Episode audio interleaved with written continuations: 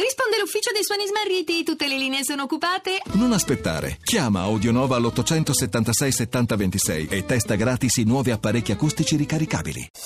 Voci del mattino. Oggi è la giornata mondiale contro il lavoro minorile istituita dall'ILO, l'Organizzazione Internazionale del Lavoro, nel 2002 per portare l'attenzione su questo fenomeno. A 15 anni di distanza sono ancora tanti i bambini che in tutto il mondo rischiano la propria incolumità fisica ogni giorno, lavorando in condizioni spesso inaccettabili. E un rapporto della ONG Terre des Hommes mostra come i problemi ambientali abbiano un impatto diretto sul lavoro minorile. Al microfono di Rita Pedizzi lo spiega Raffaele Raffaele Salinari, presidente di Terdesom Italia.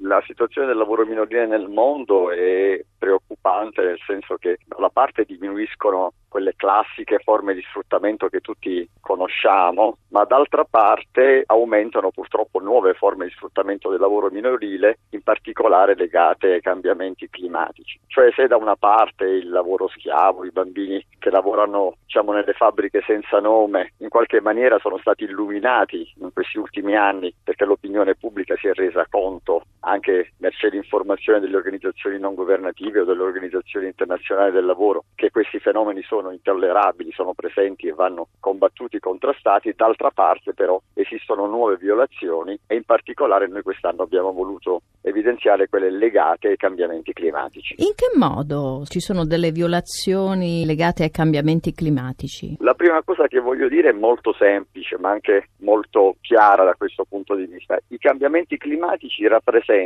nel breve e nel lungo periodo la peggior forma di violazione dei diritti dei bambini. Senza ambiente non esiste futuro e quindi non esiste la possibilità per i nostri figli tutti di vivere appunto e quindi di usufruire dei propri diritti. Questo è l'orizzonte diciamo degli eventi. Non c'è futuro se non c'è ambiente e noi oggi l'ambiente lo stiamo pesantemente manomettendo. Scendendo diciamo di livello e parlando delle violazioni dei diritti dei bambini e delle nuove forme di sfruttamento, ne evidenziamo tre. Uno dovuto alla mancanza di suolo coltivabile. Ci sono intere famiglie, intere popolazioni, milioni, centinaia di milioni di persone oggi che sono profughi climatici, quindi che non hanno più una terra dove vivere, una terra da coltivare, una terra sulla quale appunto far crescere loro sostentamento e quindi migrano e portano con loro i bambini che sono eradicati, che non possono studiare, non possono essere curati, in queste forme appunto di migrazione veramente drammatica, tragica, biblica,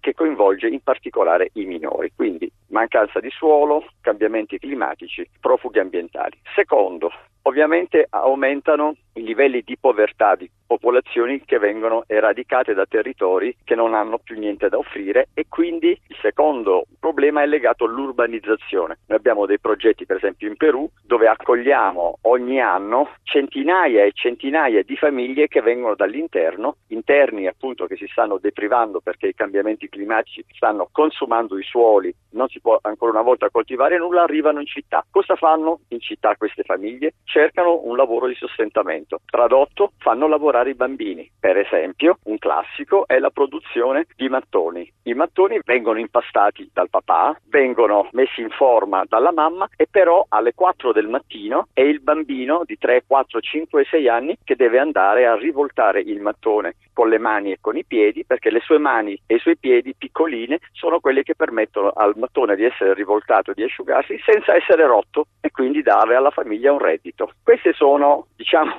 gli orizzonti che collegano il cambiamento climatico, le nuove povertà e lo sfruttamento del lavoro minorile. Ultimo esempio, ma non per ordine di importanza, per esempio, in Burkina Faso stanno tornando le miniere a cielo aperto di oro e chi ci lavora ancora una volta ci lavorano i bambini perché bisogna entrare in cunicoli sempre più piccoli, sempre più profondi, sempre più angusti e ci si fa entrare i bambini che vengono sempre dal Sahel dove la situazione appunto della desertificazione avanza. Ecco tre esempi molto chiari. Questo fenomeno che ci ha descritto, quanti bambini coinvolge? I dati che noi abbiamo sono enormi perché stiamo parlando di 500 milioni di bambini. Ora, se a questi 500 milioni di bambini abbiamo sommato i dati UNICEF, i dati dell'Organizzazione Internazionale del Lavoro, i dati che abbiamo raccolto noi anche nei paesi in cui lavoriamo, come Terre des Hommes, se a questi 500 milioni di bambini, parlo proprio di bambini, aggiungiamo il dato dei 300 milioni, diciamo affetti, chiamiamoli così, dalle forme peggiori di sfruttamento che ci dà l'Organizzazione Internazionale internazionale del lavoro, arriviamo a 800 milioni, a veramente delle cifre drammatiche anche per quanto riguarda il peso sul futuro. Io direi che bisognerebbe guardare la lotta ai cambiamenti climatici, la salvaguardia dell'ambiente, gli accordi di Parigi, anche i negoziati internazionali tra nazioni che avverranno appunto in queste ore a livello del G7 dell'ambiente che si svolge a Bologna,